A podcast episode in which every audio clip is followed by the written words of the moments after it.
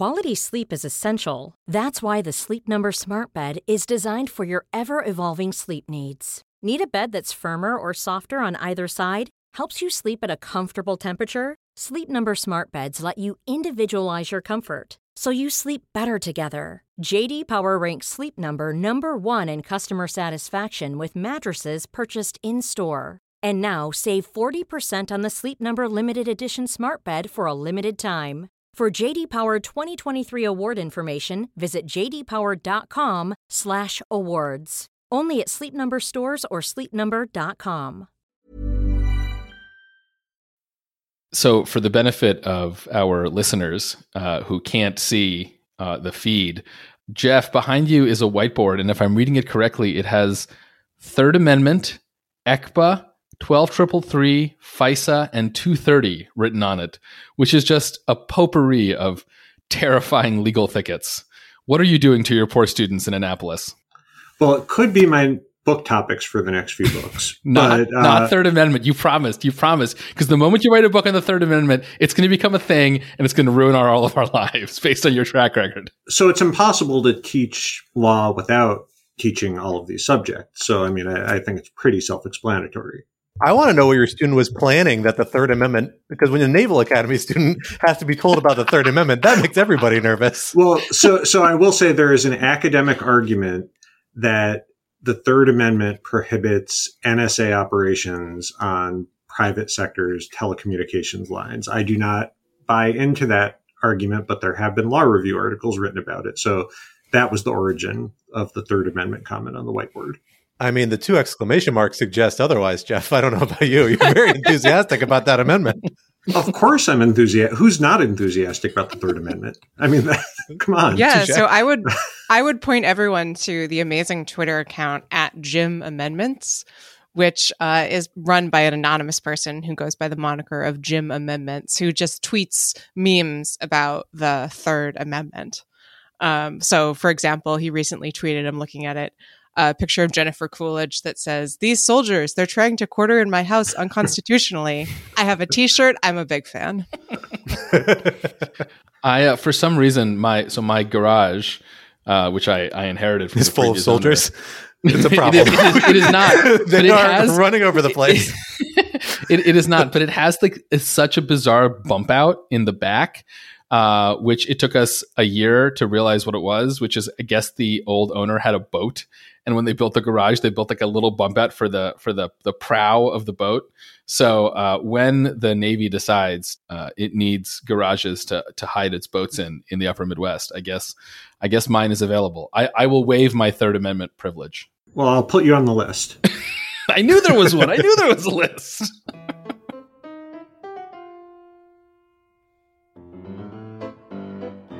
Hello, everyone, and welcome back to Rational Security. I am one of your regular co hosts, Scott R. Anderson, and I am, as is usually the case, back here with my two regular co hosts, Quinta Jurecic. Hello. And Alan Rosenstein. Hello, hello. And we are thrilled to be joined once again by returning guest, Naval Academy professor and cyber law expert, Jeff Kosseff. Jeff, thank you so much for coming back on Rational Security with us. Thanks so much for having me. We have had a lot of activity happening in your space this past week. I feel like cyber security and cyber affairs are often a busy territory, and that this week is still exceptional in that regard. Lots of things happening at the federal level, at the state level. Um, how do you keep up with it all? I don't know, but I'm going on vacation next week, so I'm hoping that it stops for just a little bit, just like one week. Well, you just you, you know that you've just cursed yourself and the rest yes. of us, right? You've said yes. out loud, you have you, why have you toyed with the vacation gods, Jeff? Why would you why would you do such a foolish thing? it's all gonna go down next week. Yes. well, we are excited to have you here in what for what we are calling in your honor the Giving Two F's edition. Uh, for our special guest, Jeff Kosseff because we want to dig into some of these topics with you, uh, as well as another topic not strictly cyber related, although certainly cyber plays a big stream in it. Topic one Docs Populi. Florida state legislature is the latest of several to propose laws requiring individuals involved in certain online activities to reveal their identities to the state. Are these requirements consistent with the First Amendment? What would they mean for civil society where they apply? Topic two Recommend Forward. The Biden administration has rolled out what some had previewed as a historic new cybersecurity strategy. But it's left some experts cold, in part because it seems to hinge on future enactments by a cooperative Congress, something that may not be in the cards. How revolutionary is it really? And topic three, in honor of Oscars week, forget it, Jake. It's the Select Committee on Strategic Competition between the United States and the Chinese Communist Party. Hopefully, people get that. It's a big. I, I did not. I did not get that. I feel like it's one of those one of those intros, Scott, where only you laugh at. Wait, it. are you What- kidding? I don't get it. No, wait, wait, what It's am I missing? Chinatown. I've never seen it. Oh my oh my God. gosh! You have to see Chinatown. We're stopping the Phenomenal podcast right now so that Alan can go and watch Chinatown. When we Okay, when we I'll start watch back up again, Alan will have watched I'll it watch and go. I mean, look, I, I hadn't seen The Godfather till last year, which is also horribly embarrassing. This is horrifying. Good movie, you need by to, the way. You need to just go watch Chinatown. yeah, I haven't watched The Godfather. It's a great movie. Okay, I'll go watch Chinatown. Okay, back to the podcast, everyone. back to the podcast. Two breaks later, the House Select Committee on China had its first hearing last week to much fanfare. How much is it a partisan political exercise, and to what degree might it actually steer U.S. policy on China in a better or worse direction? For our first topic, Quinta, I'm going to hand it over to you to get us started. So, as we s- said, Jeff has recently written about the right to anonymous speech under the First Amendment, which, of course, because of uh, what I think we should call the Kosseff curse, means that it is under assault by a variety of state legislatures. The bill that has received the most attention uh, is a bill put forward in Florida that would require uh, bloggers who receive compensation to write about elected state officials to register with the state. Um, and this applies to bloggers who are not affiliated with a newspaper or other publication. Then there are also two other state bills put forward in Utah and Texas that would chip away at online anonymity by requiring some degree of identification to allow children to use particular corners of the web. So, Jeff, since you are the expert here, um, let me turn it over to you. Could you just give us a brief overview of why you find these laws so concerning and why you think that they violate the First Amendment? Yeah, so all of these bills in different ways require people to tell some sort of intermediary, either the government or a social media platform, who they are before they're able to communicate online, whether it be blogging about political officials or posting on social media. And the Supreme Court since the 1950s has repeatedly affirmed a very strong, not absolute, but very strong right to speak anonymously. So to separate your name from and other identifying information from the content of your communication. And the Supreme Court has found that this goes back to common sense and the Federalist Papers and so many other foundational documents that were not written under the author's real names. And the lower courts have repeatedly applied this right to the internet. And what we're seeing from these different legislatures are basically proposals that would entirely ignore these values and say, okay, you've got to provide someone with your identifying information. So there's never been a challenge specifically about these sorts of bills because they've never been attempted before. But I think given the level of scrutiny that the courts have applied, I think there's a very good chance that if they were to pass and be signed into law, that they would be struck down. Alan, I want to turn it to you next. I mean, this sort of broader area of internet regulation is something that you've been thinking a lot about, as well as the state of Florida's continuing assault on the ability of people to speak freely. I should emphasize that uh, Ron DeSantis, the governor, has come out and said he does not support this legislation. So that's important to note. But I'm curious how you see this fitting into those two areas the sort of general scope of tech regulation and sort of I think it's fair to say right wing efforts in the Florida case to clamp down on political speech. Yeah, no, it's uh, it's it's very good of Ron to clarify that that there are that, that there's a point where even he won't go. I mean, J- Jeff is being very polite and professional because Jeff is both polite and a professional. But this law is batshit crazy. I mean, it it doesn't pass remotely any sort of either legal or frankly common sense test. The idea that uh, you would require people who are mean to the government to register is just sort of beyond grotesque. Um, and sadly, it's you know par for the course of what's going on in in Florida, because although it is true that Ron DeSantis has come out against the bill, and that's good, right? It's part of a broader environment in which Florida is trying to weaken civil society, in particular those parts of civil society that hold the government to account. So, um, you know, Ron DeSantis might be against this bill, but he's certainly not against um, a bill that uh, something I know Jeff has also talked about and, and cares a lot about that would weaken the uh, standards for bringing a, a defamation uh, lawsuit uh, against individuals who criticize public figures, right? In in clear violation of the famous Supreme Court case, uh, New York Times versus Sullivan. And I think what just what this shows is that you know right now, especially on the right, um, though certainly not exclusively, there is a real moving away from what used to be pretty uncontroversial commitments to sort of basic free speech norms.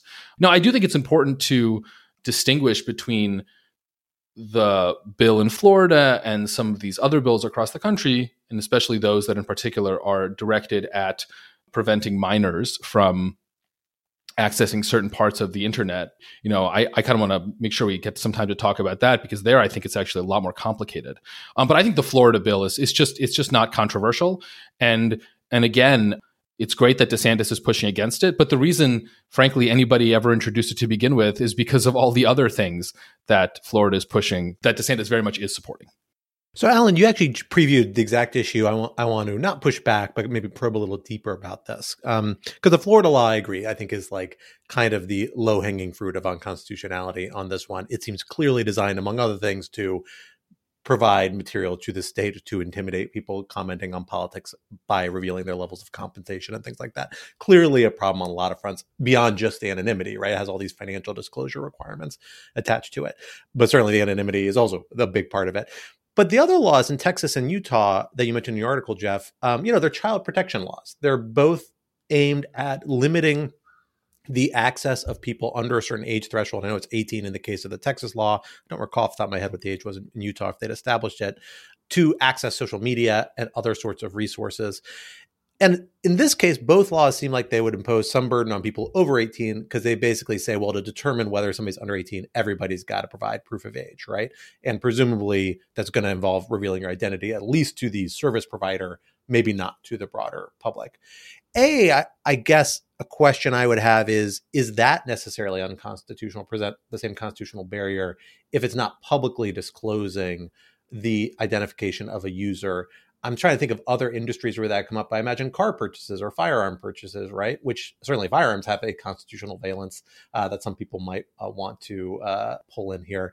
Works a little differently in the First Amendment, perhaps not as robust, but nonetheless, there's this idea about okay, if we can cabin that and say you have to present age and we can burden it enough to put that barrier and why is this fundamentally different and then i wonder if it's really different if we're actually talking about kids if you could find some way to you know get around this requirement so it didn't burden people users over 18 the whole universe of users. Do you think these same anonymity concerns would actually come into play with with the actual target vulnerable audience they're trying to address which is people under 18 can we see speech get constrained in other environments like in the schoolyard context where you know first amendment rights don't extend nearly as far as they would for adults in a comparable context? It strikes me that as there may be some more constitutional viability there even if we might object to it. I'd be curious if you have policy objections or constitutional objections at that point yeah, so I think the, that the social media laws definitely would be analyzed differently than the Florida blogger law, but or bill. But I think that there still are some pretty substantial First Amendment challenges. Now, all that we have to really go by are some very early cases in the late 1990s where there were attempts to require age verification and district courts struck that down on First Amendment grounds. Obviously, things have changed in a variety of contexts, so I don't know how much guidance those decisions will provide us. But I, I think that there still are some pretty substantial First Amendment concerns for a few reasons. The first being that it does apply to everyone. It's the, while, while the interest is in protecting children, if this Utah bill is signed into law by Mar- March of 2024, social media platforms will need to verify the age and identification of every Utah resident. uh, not not just people who are under 18 or close to being under 18. So that that really compromises everyone's anonymity. And you might say, well, the interests in protecting children might outweigh that. I, but I, I think that the courts will apply what they call exacting scrutiny to this type of restriction where there has to be a very, a very compelling government interest. And I, am not quite sure if you're going to get that here because while, while there is definitely evidence of harm to children on the internet, I, I think that it's not as clear cut because first there are benefits to as well. I mean, yes, there, there are bad things that happen on the internet. There also are a lot of things that would not have been able to happen without having social media. Uh, and also, I, I mean, I would love to have been able to tell the Utah legislature that there have been cases in history where children under 18 have faked identifications, uh, just sometimes in U.S. history. So uh, I, I might have heard of it. So one thing the courts will consider is how effective these are. And I, I think you're going to be compromising the anonymity of everyone in Utah for this benefit that we're not quite sure exactly how strong that is. So I, I think that would still have big concerns. I think the Texas law bill is actually even more concerning because that specifies not only do you have to provide your driver's license, but you have to provide, it's almost like a hostage photo of you holding up your driver's license to every social media platform. Uh, I, I, should give the caveat I'm not speaking on behalf of the Defense Department or the Naval Academy, but that's insane. Like that, you can't do that. That nobody is going to use social media if they have to provide photos of themselves holding up their driver's license. But other than that, I think they're great. So first, I'm, I'm glad we got that. I'm glad we got that disclaimer in because because I, I, feel like that's what you needed to say before you could start calling stuff insane, which is yeah. which is fabulous. So the, the second is, and so I, you know, I, this, you know, we're talking. We brought you on in part because you wrote this wonderful lawfare uh, post that just went up, uh, or you know, it'll went up on Wednesday for those who are listening to this on Thursday. And I had the pleasure of editing uh, you on that post, and a pleasure because a you are a fabulous writer and require very little editing, uh, but also because now I can sort of continue the kind of conversation we were having throughout that process, which again I think is about this, you know, the issue that that Scott is raising uh, uh, about, you know, what does it mean when these laws are really aimed at helping minors? Um, and, and I guess my my broader question or just kind of observation is, I, I think you're totally right that you know just because you say, well, this law is to protect minors. That, that's not a get out of jail free card. That's not some magic talisman that you can invoke and therefore avoid all the kind of First Amendment and other issues. But I do ne- nevertheless wonder if, you know, those of us who came of age legally, right, in the sense of came, well, both came of age legally and came of age sort of within the legal profession and thinking about these issues in the last few decades have kind of taken for granted that you know we live in a world really defined, at least sort of theoretically, by cases like you know ACLU versus Reno, right? The famous case that struck down most of the original Communications Decency Act, right, and left us with its residual what is now Section 230. And and I think you know at the time that was viewed as a sort of a great victory for everyone, and it was viewed as an example of of the Supreme Court being able to sort of push against narrow-minded prudery and moral panics. But I have to say, it does seem to me that data coming out over the last decade or so, and you know, just this recent report on the kind of horrible mental health um, issues among minors, especially girls, especially right, you know, L- LGBT kids, um, which is I think relevant because those are precisely those groups that you would think are benefiting from the additional communication that the internet affords. I don't know. I, I do wonder if if maybe we've over rotated on on dismissing the um, harms that the internet can have for children, and therefore we have been overly cautious about the effects of laws trying to protect minors on broader speech because we've underestimated the benefits of those laws. I mean, I do think I don't know. This is all extremely complicated. I do think the empirical question of to what extent social media has good or bad effects on kids or anyone is a deeply, deeply complicated one. It does strike me that sort of think of the children serves now, as it has always done, as a kind of easy, well, not easy, but a, a way to kind of shoehorn in broader concerns about technology if that makes sense like somehow if you say everybody needs to you know show their driver's license in order to use social media that sounds wild.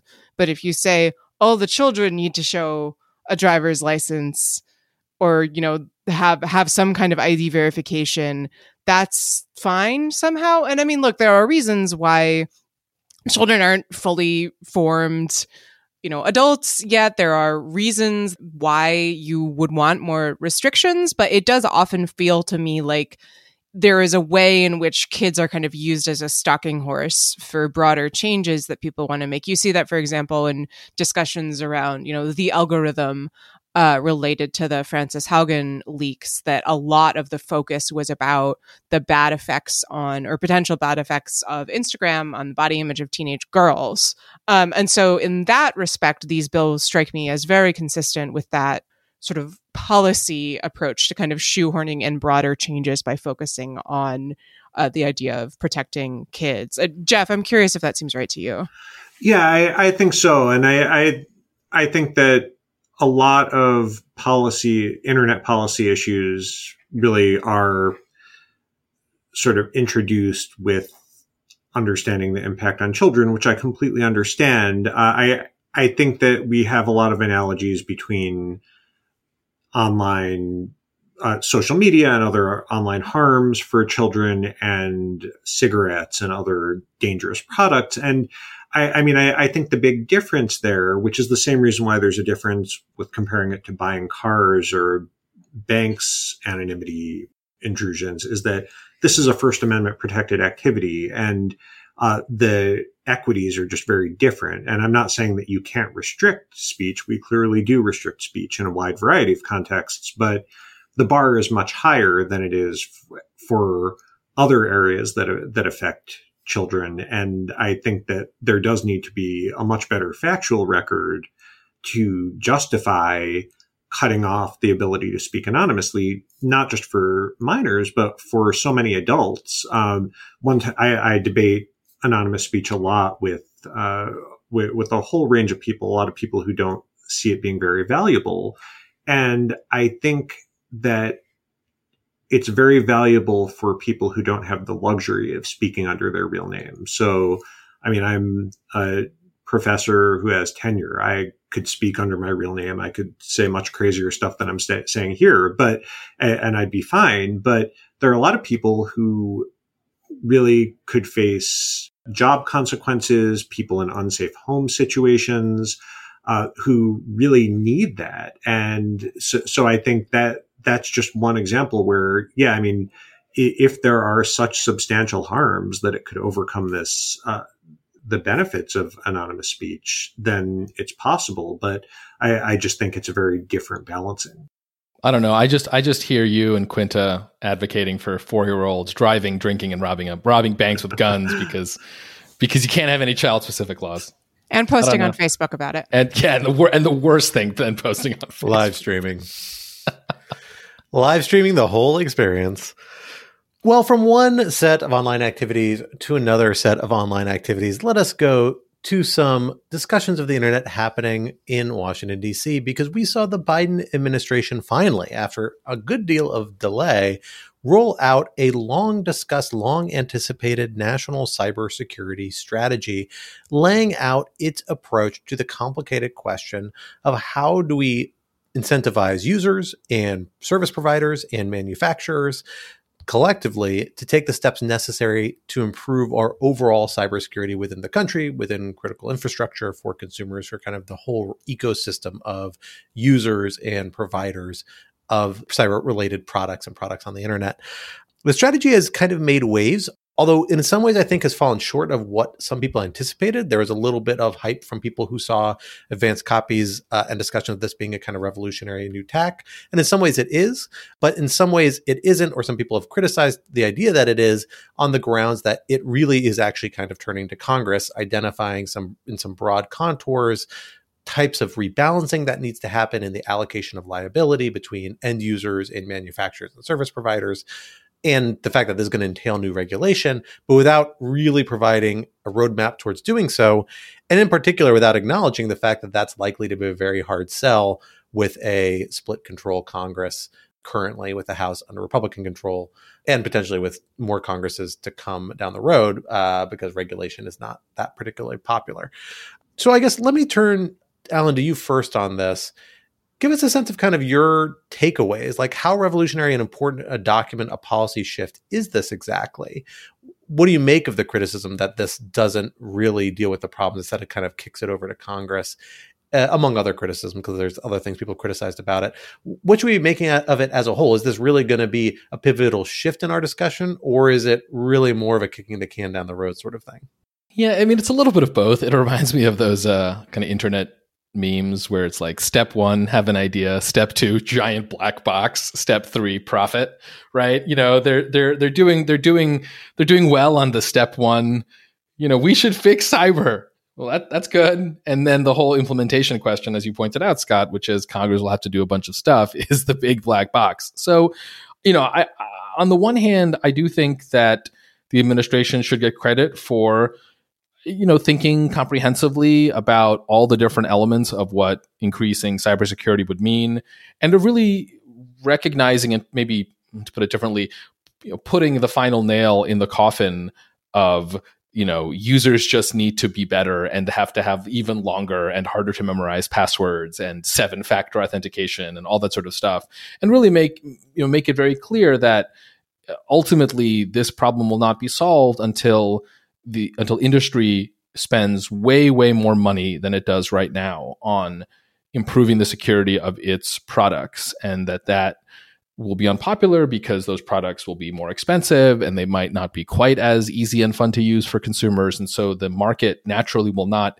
um, you know, in the fancy language of economics, it will not internalize those costs. And so you'll have a negative externality and the government will have to come in and, and deal with that.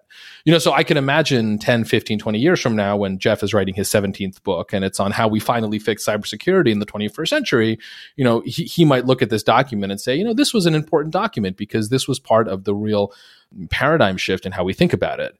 Um, the problem is that you know this document isn't by itself going to do it for exactly the reasons you mentioned scott which is that it really requires congress to do all the heavy lifting.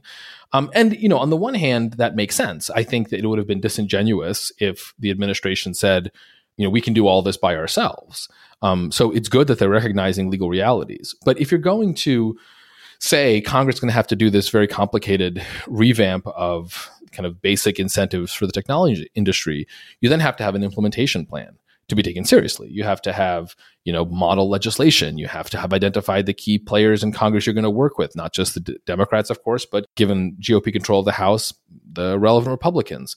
You're going to have to maybe have some model legislation, you know, sort of all sorts of stuff like that.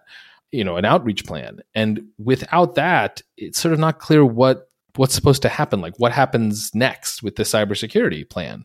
Um, and i think that's the the main criticism that's been levied and i think it's a frankly a fair criticism.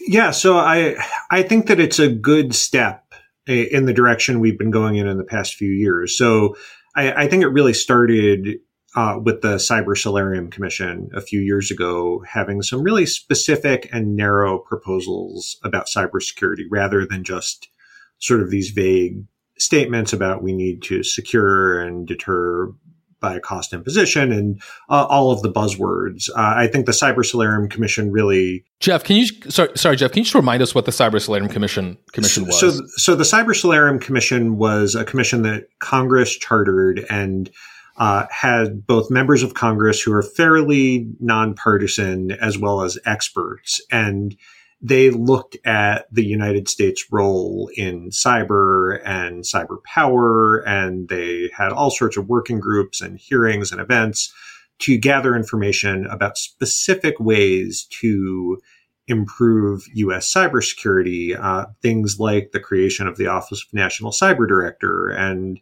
uh, formalizing a bureau in the State Department for cyber issues. And I, I, think 25 of their recommendations uh, were signed into law in the NDAA a few years ago. And I think that really set the stage for some other really specific reforms in the past few years, like I, I don't know how you even pronounce it, CIRCIA, the, which is basically a law that requires critical infrastructure operators to report cyber incidents and ransomware payments to CISA, which is in DHS, and other things like that. So I, I think until that point, we didn't really have anything uh, of a, any really concrete nature that addressed cybersecurity. And I think this strategy is really setting a roadmap for the next few years. And I agree. I d- I don't think there's very much that can be done without Congress and continuing to not be speaking for the Defense Department. I have my doubts about how much Congress will be able to accomplish meaningfully. I, I would say what stood out to me the most in the strategy was the uh, software imposing more liability on the software providers, which I think is spot on because we've had some really lousy software and the manufacturers have very little liability for providing such insecure products. My concern, of course, is that it's no secret that software, the software industry has a lot of political clout. So I question how practical it's going to be to get that through into a statute. But I, I mean, I, I I think that this strategy, compared to previous strategies from the, the past few administrations, is much more specific. And I, I, think that's a very good thing. So I will give a shout out to a piece or a couple pieces in Lawfare. Um, one by um, Eugenia and Stephanie Pell, our, our colleagues there, who have provided a really nice, just sort of rundown of what's in the strategy and another by Herb Lin about how the strategy differs from past practice. And we'll link those in the show notes. I will say one thing that I found really interesting and that um, kudos to Eugenia for pointing out to me that unlike the uh, the 2018 Trump cyber strategy, not cybersecurity strategy, which is important for reasons I'm about to say. This document does not have anything about sort of questions about the health of the information environment. So misinformation and disinformation. That 2018 document had a meaty little paragraph in there saying that part of the US cyber strategy was to address, you know, information operations. This document doesn't have any of that. And as Herb points out in his piece, that may in, in part be because this is fashioned as a cybersecurity strategy and the US government generally uses a definition of cybersecurity that excludes uh, information or influence operations. So I thought that that was really interesting as a person who does study that kind of stuff. Um, and I wonder, I mean, I'm, I'm curious for all your thoughts, it, whether that suggest that we're sort of moving away from the place where you know issues about misinformation and disinformation have taken kind of a starring role in terms of how the government and the public thinks about security issues. I guess so that's one way to phrase it. Another is you know is it right to cleave that off from this work? Well so i mean well, to try to answer both of your questions, I mean, I do think we're seeing that cleaved off, and I think that's probably in the end a, a good thing. Um, you know, for a couple of reasons. First, and I want to be very clear, like disinformation, misinformation, these are real problems. At the same time, I do think that these problems can be a bit overstated. There really is a temptation to say that anything I don't agree with is mis and disinformation, which again doesn't mean that there isn't mis and disinformation, but I do think that makes the problem a little less tractable um, and a little more open to sort of manipulation as a problem itself. Um, it's also much more um, politically inflammatory because, of course, the mis and disinformation that people tend to care about is either straight up political disinformation or the stuff that's like political adjacent, um, you know, vaccine, COVID stuff. You know, you know, there, there's probably very little chance of of making a lot of legislative progress on cybersecurity issues if you have that disinformation, misinformation part of it included. And if you ex- exclude it, maybe you'll get some spillover benefits where if you can sort of improve other parts of cybersecurity, that will also end up taking care of some of the mis and disinformation part down the line without you ever having had to directly uh, deal with it. So uh, it seems it seems kind of clever as far as I can tell. It's that time of the year. Your vacation is coming up. You can already hear the beach waves feel the warm breeze, relax, and think about work. You really, really want it all to work out while you're away. Monday.com gives you and the team that peace of mind. When all work is on one platform and everyone's in sync, things just flow wherever you are. Tap the banner to go to Monday.com.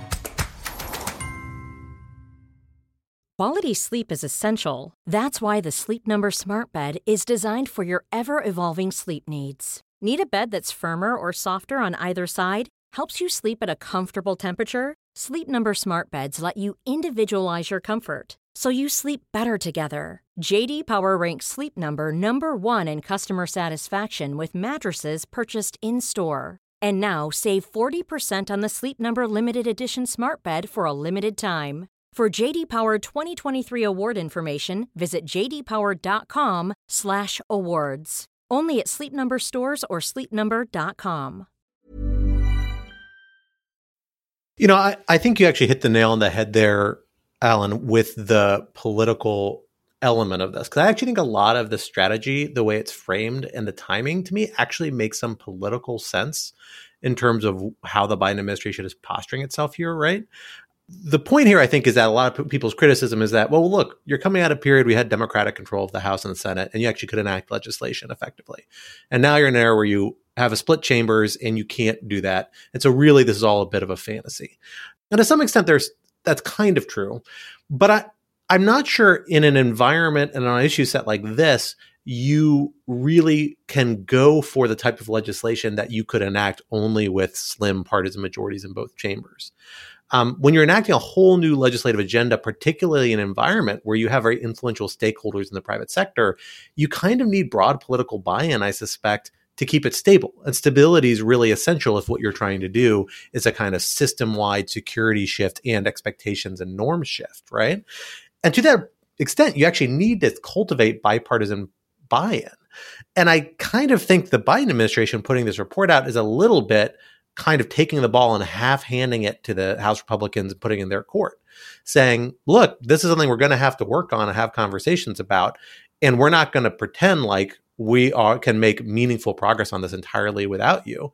We actually need to engage on it. And in this particular moment, that's actually a lot cheaper for Democrats to do because they can't get their agenda through anywhere anyway because of House opposition.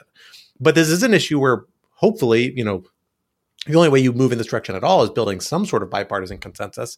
So, insofar as that takes substantial time, energy, and effort, this is when you want to do it, not when you have a Congress that you can be using to enact parts of your agenda that you're willing to move forward and make progress on in slim margins and where sustainability isn't such a big part of the picture.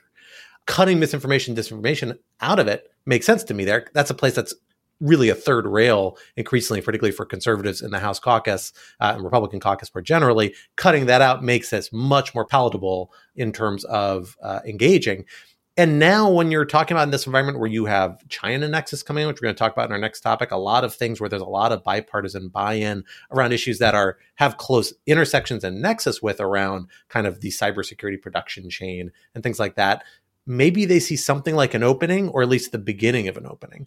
So I actually think this was not a mistake by the administration. I think this was part of the reason it's doing it this way at this moment, especially because it could have done this in the last two years and chose not to. And it makes actually a fair degree of sense to me as a medium to long term strategy with the recognition that any sort of major regulatory shift like they're proposing is going to need to be sustainable and have that buy in to be sustainable. Does that make sense to you all, or am I being too generous? I mean, I, I, think that if they included the word misinformation, then that just would have been the end of any progress on on the strategy. I, I, and th- this just comes from dealing with the subject every day, and, and I, think a lot of it does go go back to what DHS did last year with this disinformation governance board, which I, I think that completely botched any possibility of addressing this in a bipartisan way. Let me take our focus to a different part of the controversy around this proposal, uh, or maybe less controversy, but maybe some more expert criticism we've seen, which is that one thing the report really leans heavily on is the idea that you need a proactive engagement, actively going out and disrupting major cyber threats. So they're talking about ransomware groups, hackers, things like that, seeing a concerted full government effort going after these actors, and in particularly talking about the Department of Defense going after them, right?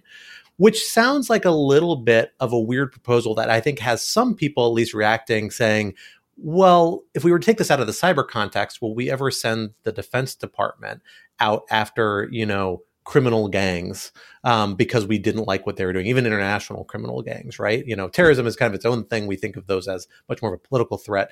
But the idea of we were to send, you know, the military after groups operating uh, in, in different criminal ways overseas that affect U.S. citizens, that wouldn't be a pretty uh, high bar, potentially controversial bar to cross. Now, I think cyber activities are fundamentally different. A, I, but B, I think there's a line of criticism here that reflects a kind of weird idiosyncrasy slash built-in defect we have in how we think about cybersecurity in the United States, which is that we've concentrated so much of our capabilities in the Defense Department, in that they seem like they're the best actor to be able to do some of these things. Uh, in terms of a capability standpoint, yeah, they can do it because they don't just do things that blow things up. They're not just the military. They can be used for a variety of purposes and we've concentrated all these capabilities there for political reasons for you know budgetary reasons for things like that that make sense politically in the short term but in the long term it has created this awkward situation where a lot of things we would be doing to defending consumers and that wouldn't probably raise nearly as many eyebrows if they were done by civilian agencies maybe even intelligence agencies are raising much more eyebrows and particularly might be perceived as a much more hostile act by foreign governments because they're being done by our military and I think there's some valid criticism to that from an optics perspective, at least. Although I agree, it's a good strategy generally, and DoD is probably the best people to do it at this point. Am I overreading that? Am I exaggerating that concern, or or, or is there something to that line of criticism about how we structured our cyber capabilities?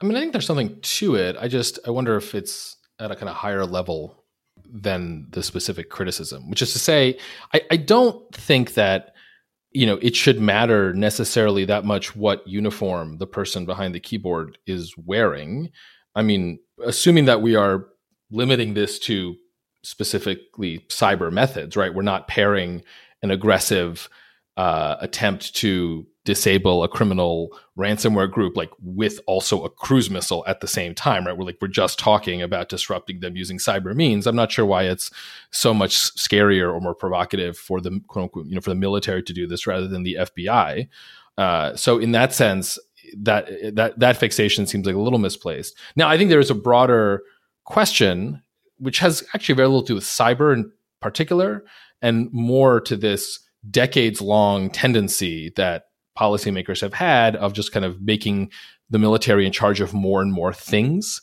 right? I mean, the big example here is nation building and and foreign aid and that sort of stuff, which is something that the military is probably not best suited at. And even if it can learn, which it, I'm sure it can, it's a very sophisticated organization. Um, it's just not that helpful. Um, for an organization to be doing so many different things, it's not good for its core mission to kind of be distracted by all this other stuff. So if the concern is, look, you know, we want to have a military that is kind of lean and specialized in warfighting, and so we're not going to distract it with fighting ransomware gangs in Albania or whatever. I'm just making this up, right? That seems like a perfectly good shout out to all my um, all our Albanian fr- fans. You guys are the best. Uh, ransomware criminals are everywhere. To be clear, you're our favorite ransomware criminal listeners, Albanians. You've got a special place in our heart. Exactly. Yeah. Yeah. Oh, we're open to sponsorships. Um, no, no, we're not. Uh, you know, if if that's the case, then I think I do understand that that criticism. But uh, I think it's a mistake to get too freaked out that you know, oh my God, it's Cyber Command going after these ransomware folks rather than someone at DHS or someone at FBI. Like it's the same, you know, logic bomb as people used to say. That'll be used. Yeah, I, I agree. I, I, think that's where our capabilities are. Um, my my two favorite legal principles are the First Amendment and putting the military in charge of more things. So that's my personal view. No, um, so that's actually that's actually your official position on behalf of the, yeah, of the Naval that, Department. That's my personal view. Those don't um, often go together, so it's an but, interesting combo. It's actually the Third Amendment is actually where they where they actually yeah exactly but but I, I do think that that is where our capabilities are. I think we're pretty late to this, and I think when you look at what our adversaries have been doing for years I, I wish we had a clearer statement of this earlier. Um, when you look at the evolution of the U.S. stance, you had active defense, which was really reserved, and then you had defend forward, which was sort of putting your toe in the water. And and now the current policy is I think where we should be and where we should have been for a while now because we're we've really allowed our adversaries to get away with far too much when our capabilities frankly are at least partly with the military. From one cyber great power, the United States, to another cyber great power and just great power generally, China. Let's talk about the China Committee. So, uh, a new House committee, the formal title is the United, United States House Select Committee on Strategic Competition between the United States and the Chinese Communist Party. That's a mouthful. Um, held its first hearing last month. It's, it's headed by Republican Mike Gallagher and Democrat uh, Raja Krishnamoorthi. The, the framing of the committee has been pretty intense. Um, in his opening remarks, Gallagher described the US China relationship as, quote, an existential struggle over what life will look like in the 21st century and the most fundamental freedoms are at stake. So not a uh, not a trivial thing. Um, the committee scope is broad, ranging from trade to military competition to China's influence on social media through apps like TikTok and sort of anything and everything you can think of. And you know, the other thing I'll, I'll say about the first uh, committee meeting that they had was that there was this kind of almost like made for TV moment when uh, two protesters from the left wing anti war organization Code Pink disrupted the meeting by standing up and holding signs saying China is not our enemy and stop Asian hate. So a, a pretty uh, a pretty exciting way to kick this uh, committee off. So uh, Scott, I'll, I'll start with you. Um, why does this committee exist? Is there any good reason for it, or is it just Congress needs something to do with its time? So it's a good question. Uh, and I think it's one of those questions we have to see play out to some extent to have the full answer. The explanation of why we need it is that China is a big policy problem. I think there's broad agreement between both parties on that, uh, although different maybe concepts of, of the scope of that problem uh, and the administration is worth noting. And that that problem kind of has crosses lots of different policy areas. And that in the same way you have sometimes a particular czar they're often called or somebody else stationed in the white house to coordinate interagency policy coordination on a particularly high priority topic sometimes you will see efforts in congress to channel particular issue sets that are cross-cutting like that through a special body. And that's what the select committee does right? That's the most optimistic take the more skeptical, critical take, I think, is something along the lines of, well, you know, House Republicans wanted an issue that they can try and beat up the Biden administration over and that they can use to look stronger than the Biden administration on in foreign policy, and that this is the way to do that. And this is simply not much more than a political sideshow. But it is it is quite bipartisan if that's the if that's the goal, right? The, the, committee is bipartisan. Yeah, I mean it's majority. It's it's got a two member majority edge, right? That's which is pretty standard for these sorts of committees. Other committees have much more substantial partisan edges. Um, standing committees but but it got a slight you know edge towards Republicans, the majority party, as we would expect. Not unusual there. And its composition is really notable because it's actually a pretty serious group, actually, especially on the Democrat side, I would say. Not that the Republicans aren't. The Democrat side, they really stacked it with a lot of their kind of foreign policy leaders, right? You got people with really substantial experience in the executive branch. You have Andy Kim, um, who used to be on the National Security Council, Defense Department, State Department. Uh, you have Ro Khanna, who's kind of emerged as the kind of progressive foreign policy leader for the Democrats. You have Seth Moulton, who's a veteran, very outspoken on a variety of national security issues. Um, and then you have Rajnath Krishnamoorthi, who, uh, as you mentioned, introdu- introduction, Alan, is a pretty senior kind of party guy. I think a little bit of an up and comer, somebody who has a lot of sway with party leadership, particularly this new generation of leadership that's kind of emerged. Um, and that's really just the beginning. It's a really, really young group on both sides, particularly on the Democrat side again, um, but really Republicans as well have a lot of kind of new up and comers here. And, and it's a really serious group. You don't see a lot of kind of Jim Jordan types that are expected to drill things up in a very partisan direction. Uh, Mike Gallagher, the chair of it, uh, who's very young, established, I believe himself a veteran, certainly someone very engaged on national security stuff on the Republican side. He's a very serious guy. Uh, I think he's thoughtful. He's he's really you know he is a Republican politician. He he you know is a supporter of former President Trump uh, or was during the last election. I don't know where he is on that now, but at the same time, he also is somebody who's very serious on policy issues. Has worked across partisan boundaries on a variety of issues. I, I think is seen as a serious guy by pretty much all corners, and I think is trying to ch- seems to be at least so far trying to chair the committee this way. And it's worth noting there is a lot of highfalutin rhetoric around this uh, so that you kind of alluded to, Alan, but that's not unique to this committee, right? Like that language you use really could have been taken directly out of the Biden administration national security strategy, which similarly describes a big ideological competition that's going to define the next century of American existence. I don't always love rhetoric like that, uh, even where it may be accurate. I'm just not always sure how useful it is, but it's not a uniquely partisan thing here. So I actually think there's some potential for this to do some meaningful work in an area where there is substantial bipartisan consensus even if there are still substantial differences. And you have serious people here who maybe not in floor speeches, but at least at committee meetings and activities, maybe can find common ground a little bit more. So I, am cautiously optimistic of that, but I'm curious about your all's reactions. So I, I, uh, and this is again in my personal capacity, uh, I've worked with Congressman Gallagher and his office over the years, and I would echo that he is a very serious politician. He was a Marine intel officer. He has a PhD, I think a few masters. He was actually the chair of the co-chair of the Cyber Solarium Commission that I was just talking about. So he really, when you think about people who get into the weeds of the issues and aren't looking for camera time, that that would be him. So I, I think the fact that he's chairing, I, I was actually kind of surprised that that they would pick such a serious person for a committee like this, which very easily could be a position that goes to the people who just look for camera time. And so I think that's a really positive development. And I, I think that really is across the board with all the members. I agree both on the Republican and Democratic sides. And I, I think this really demonstrates a bit of a shift in the public sentiment about China. I mean, in, in the early 2010s, I mean, until 2015, the real concern about China was uh, economic espionage, intellectual property theft from companies. And that changed a bit after the 2015, I guess, understanding between Xi and Obama. And now it's really been repositioned over the past eight years as really this existential national security threat. And I think the fact that we have this committee is really a demonstration of that concern.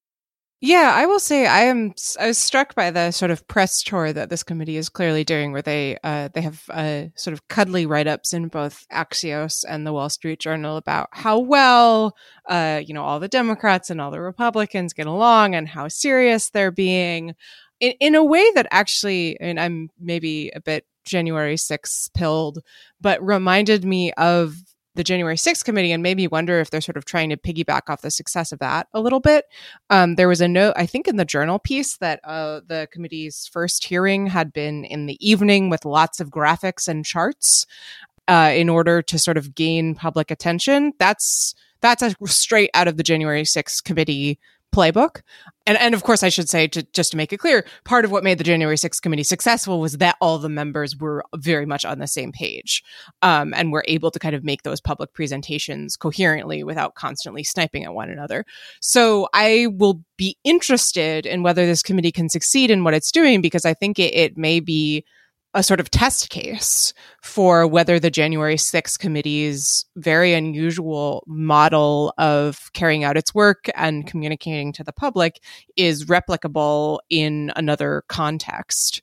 I, I will say, you know, I think that you can see other committees in this Congress attempting that as well, just in terms of trying to like grab public attention and shape the narrative. Uh, in the the weaponization of law enforcement committee, for example, which is kind of belly flopped so far, it seems like uh, this may be more successful. And if that's so, I think it will be really interesting to take a, a look back after its work is over and consider where it was and wasn't able to follow in the January 6 committee's footsteps. I, I, think the comparison to the Jan 6 committee is a really good one, but it also raises a question to me or underscores that I'm just not sure what this committee is supposed to do. So the January 6th committee's mandate was very clear. Like it was an investigatory body that was going to write a report, right? And it did that super well. But it was very clear what the success criteria were going to be. And it's not clear what the success criteria are going to be here. Because the way I see it, one possibility is, is trying to raise awareness about the you know rivalry and the competition between the United States and the Chinese Communist Party. And for what it's worth, I think it's interesting that it's framed not as U.S. China but U.S. CCP, which I actually appreciate. I think that is a not just semantic difference. I think it is one that does underscore that like the quarrel is not with like China the people, like the Chinese people, or China the world historic five thousand year old civilization. It's with this like very specific group of people and person in particular who was running China. So I, I do appreciate that.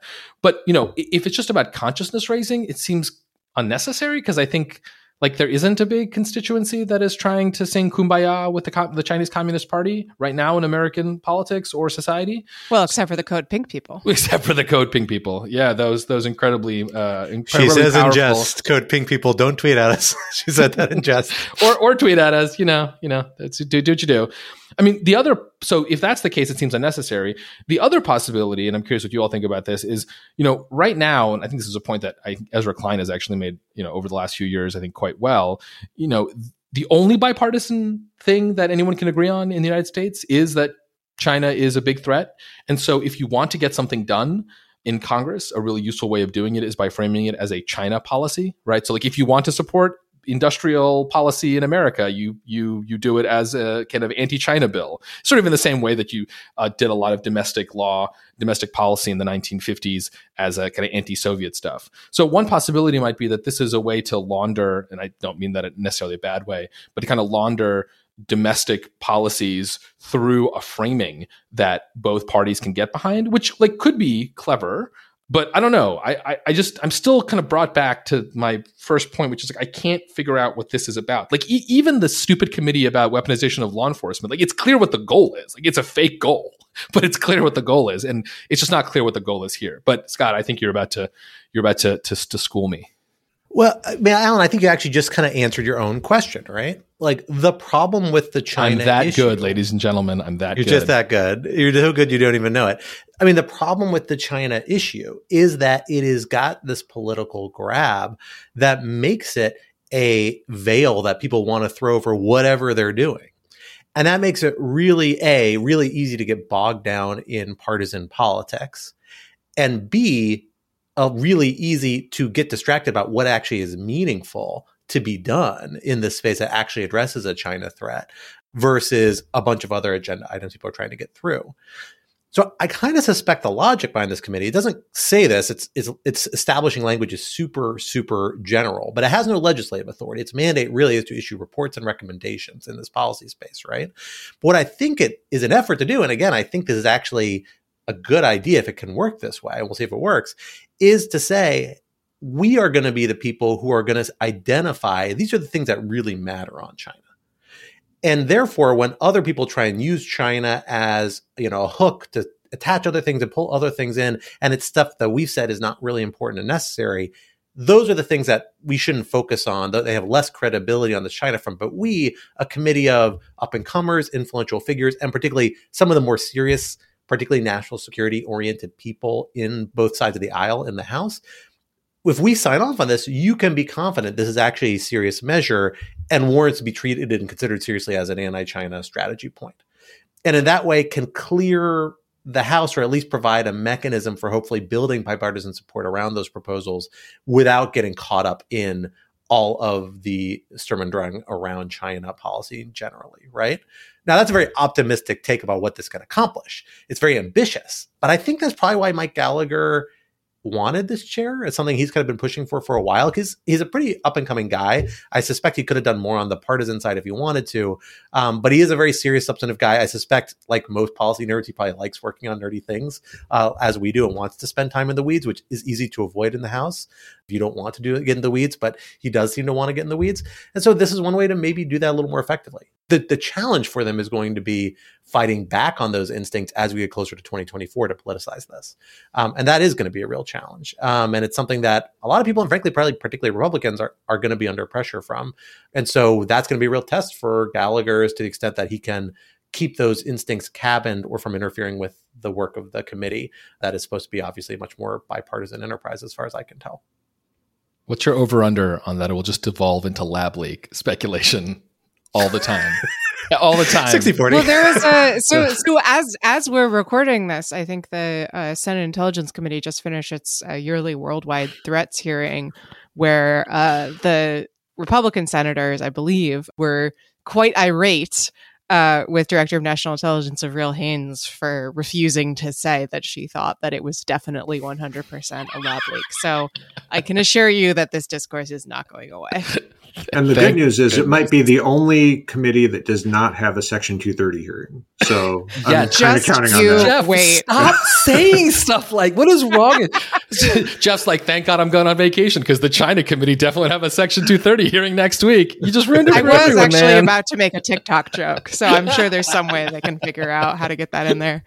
I'm sure they will. I have no doubt. The real irony is if they if they started spinning off if they started spinning off sound bites of the committee on TikTok. I think they should just do that to get like really meta. Work on their TikTok game. Well, folks, that brings us to the end of our time for this week. But this would not be rational security if we did not leave you with some object lessons to ponder over in the week to come until we were back in your podcast machine of choice. Alan, what do you have for us this week? So I have a book recommendation, which I'm delighted because I got to say, reading is like my great love in life, and having a toddler definitely cuts into my reading time. And so it is such a joy when I find a book that just grabs me and just forces me to read it, and where I stay up way past my bedtime, knowing that I'll regret it the next day because it is just so gripping. And so the book that I have consumed in the last 48 hours is uh, Fleischman is in Trouble. It's a book from 2019 by uh, Taffy Brodesser Akner. Um, and I actually learned about it because it's just been turned in, or was turned in a few months ago, into a miniseries with Jesse Eisenberg and Claire Danes and Lizzy Caplan. I have not seen the miniseries, though I very much want to now. The book is, it's like a little bit of a cross between like Portnoy's Complaint and Bonfire of the Vanities. And it's unbelievably funny. It just grabs you. Like by the time it's hooked you in with its humor, you, you don't realize what just like a devastating read it is. It's so good. Um, you know, I don't often read 400 page novels in 36 hours, but there, there, there we are. Um, I, I will say it is it is not the most optimistic book about marriage and relationships, but it is real good. so, uh, highly recommended, nevertheless. Quinta, how about you? What do you got for us this week? I think I have stand for the great New Yorker writer Rachel Aviv before on this podcast. Um, and so I would like to continue that by recommending an article that she has in the current issue of The New Yorker that is called Agnes Callard's Marriage of the Minds. And it is truly one of the most insane things I have read uh, in the last year, possibly ever. Um, so Agnes Callard is a philosopher, um, I believe in classical philosophy at the University of Chicago. And the article is about her quest to both live a philosophical life and analyze her her re- relationships through philosophy seemingly to the extent of possibly destroying those relationships. What i'm trying to very delicately say here is that it's an article about how she uh, decided she was in love with her her male grad student divorced her husband married the former grad student. The three of them are now living together and raising their three children. And none of them seem like hugely happy. Uh, and the whole the whole thing is just totally fascinating. There are elements of it that make it kind of a sort of you know train wreck. You can't look away. But I think part of what makes Aviv such an incredibly talented writer is that she's so good at balancing the sort of train wreck reality television aspect of this with the parts of it that actually are quite moving and human and very thought provoking, even as I finished it and thought, oh my God, this was insane. I need to send it to every single person I know. So, highly recommended. So I, I've also read it. It, I mean, it's clearly worth reading. It's an exceptional piece of journalism. I, I do have some, I got to say, some ethical qualms about like why Marrying you your take, grad student? No, no, fine. Marry your grad student. Oh no. Oh, I object to that no, very I don't. much. I think the marrying the grad student thing is no, no, no. Like, why are you writing about like fundamentally pri- like the private lives of yes, yes. private people? Like, I just, I don't. This is a criticism not of Rachel Aviv, but of Agnes Callard, right? Just to be clear. Well, it's kind of. I mean, it's maybe a bit of a criticism of Rachel Aviv. Like, I'm just Oh. and, and like and like to be clear, like like like Agnes Callard agreed to do this, right? So there's like plenty. I just I, like why why do you need to write this piece? Like, I, I just I don't I don't get it. Be, just because of the train wreck element of it. I'll say I read this article as well. I actually was planning to use as my object lesson. Then Quinta beat me. I stole it, it, into the into the Google Doc. I will say I read it. I, I will double down that it is a phenomenal read because the author uh, Rachel Aviv is just phenomenal. Um, and now it makes me want to go read many more of her, much more of her work.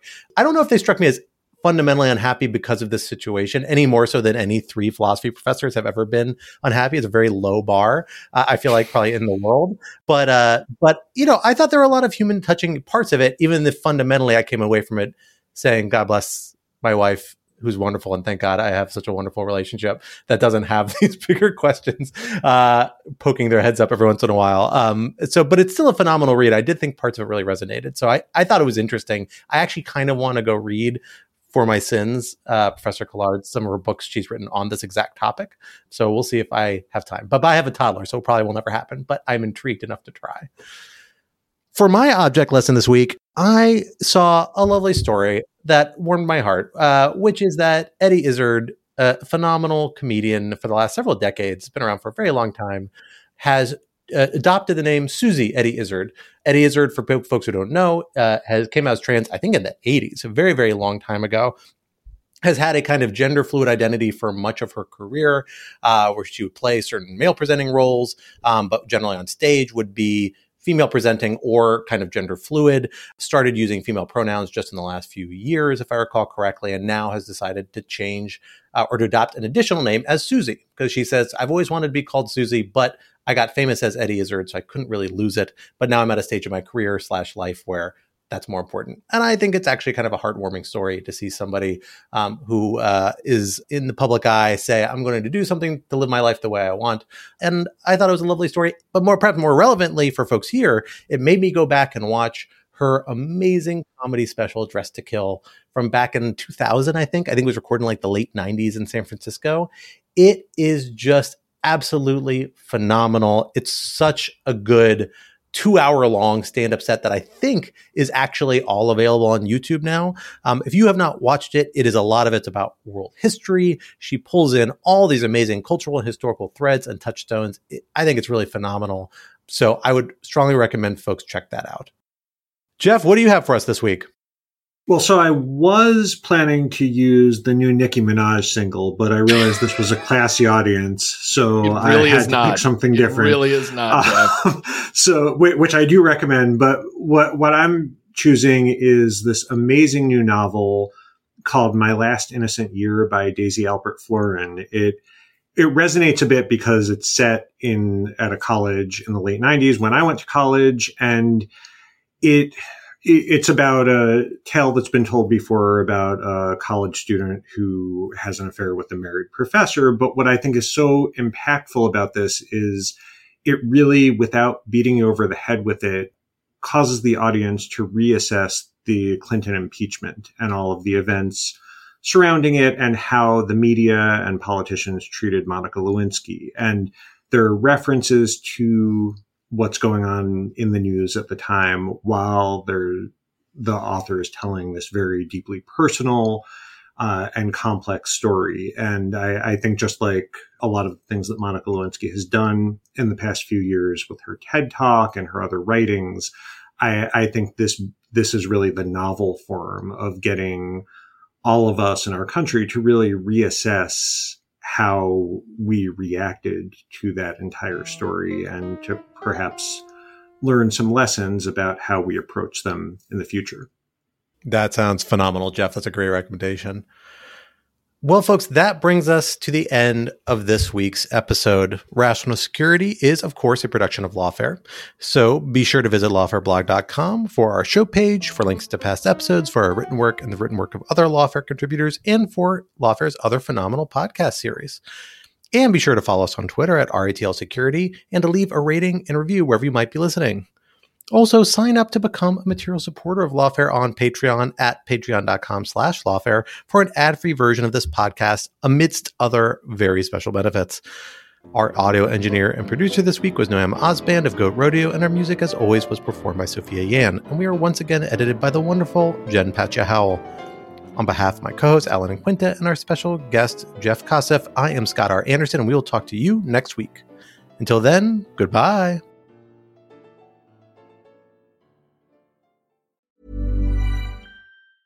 Hey, it's Danny Pellegrino from Everything Iconic. Ready to upgrade your style game without blowing your budget? Check out Quince. They've got all the good stuff shirts and polos, activewear, and fine leather goods, all at 50 to 80% less than other high end brands. And the best part? They're all about safe, ethical, and responsible manufacturing. Get that luxury vibe without the luxury price tag. Hit up quince.com slash upgrade for free shipping and 365 day returns on your next order. That's quince.com slash upgrade.